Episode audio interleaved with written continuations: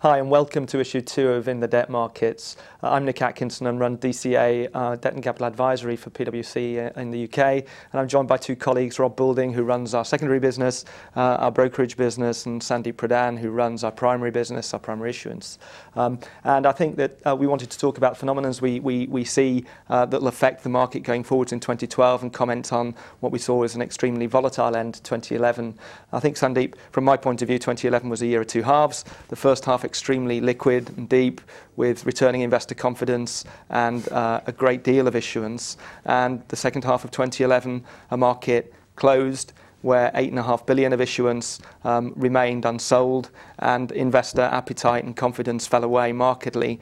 Uh, I suppose, from my point of view, therefore, I've been surprised that 2012 opened in such a, liquid uh, and reasonably confident fashion across the, product uh, segments, whether it's loan, bond, corporate, infra or leverage. I think everybody's been driven by the same sense of returning confidence. What's your view and why do you think that market uh, has, has evolved in that way? Yeah, I'd agree. Nick. Certainly, the year has opened up with, with positive sentiments across the markets we see. I think a large part of that has been driven by the ECB.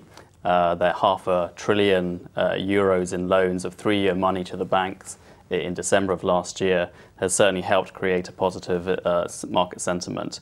I think what's what the, the banks have um, you know have used some of that money to to buy government debt. Uh, we've seen that in, in the yields of Spanish government debt, in particular, Italian uh, yields going down, but also in the broader fixed income markets, uh, we've seen secondary prices going up.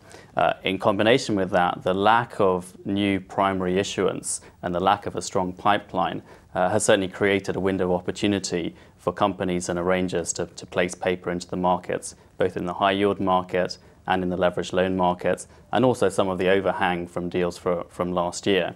Uh, we've seen that with Polkomtel, first European high yield issuance to, to reopen the market here this year.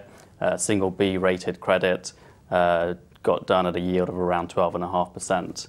Uh, we've seen that in the loan market with banks starting to underwrite strong credits again.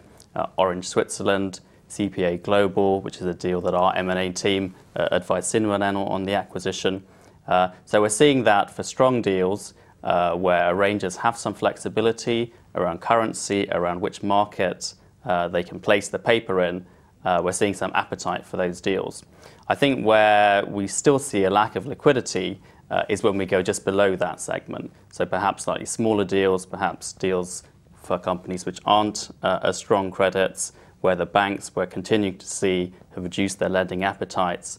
Uh, there's a lack of liquidity uh, at the old kind of you know low price of kind of 400 over uh, to get those kind of deals done. It's interesting the, the, the phenomenon you comment on. I, I think that uh, my expectation of, of what would happen in 2012 um, when, when we were going through the back end of 2011 was, was volatility continuing, was increasing fragmentation of the investor base, was, was lack of bank underwriting appetite. And I think that I've been surprised by, by what I've seen in, in the primary markets this year. What, what do you see, Rob, in the secondary markets in the context of an environment where European banks are being driven by legislation to uh, downsize their balance sheets. How are you seeing that impact what, what we do in the secondary markets? Absolutely. So just on that point alone, just to try and quantify the market, I mean, European banks have got 2.5 trillion of assets which they need to uh, deleverage. So these are ones that have been identified as non-core.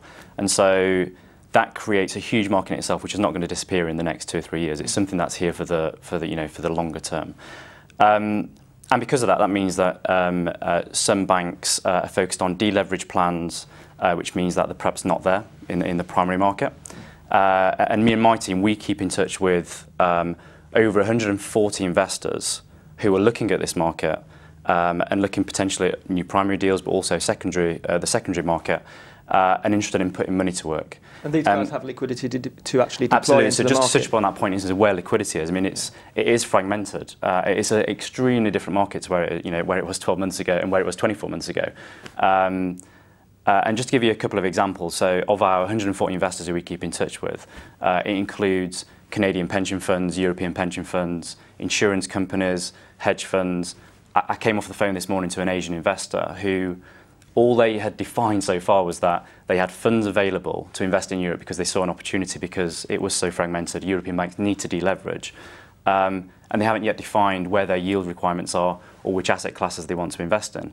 Um, and it just shows, goes to show that actually, um, in terms of what we're going to see over the next two or three years in particular, um, that global reach that we have is extremely important because the market is so fragmented and knowing where that comes into uh, different deals uh, in order to get deals done is going to be, you know, is going to be absolutely a prerequisite to getting any deal done. Yeah, it's interesting. Okay, so both in the primary markets and the secondary markets, there is there is some liquidity there. Question of finding the right price yeah. and having the reach to access it. I think my comment would be um, time will tell as to whether or not half a trillion of ECB um, funding is is um, currency debasement by stealth, uh, and uh, or whether or not it really is a, uh, a long-term solution to the liquidity uh, issues that the, the, the, market faced and a kind of fillip for confidence. Um, my suspicion uh, personally is, that the markets will remain volatile through 2012, that windows will be um, few and far between where capital is freely available uh, and our reach and, uh,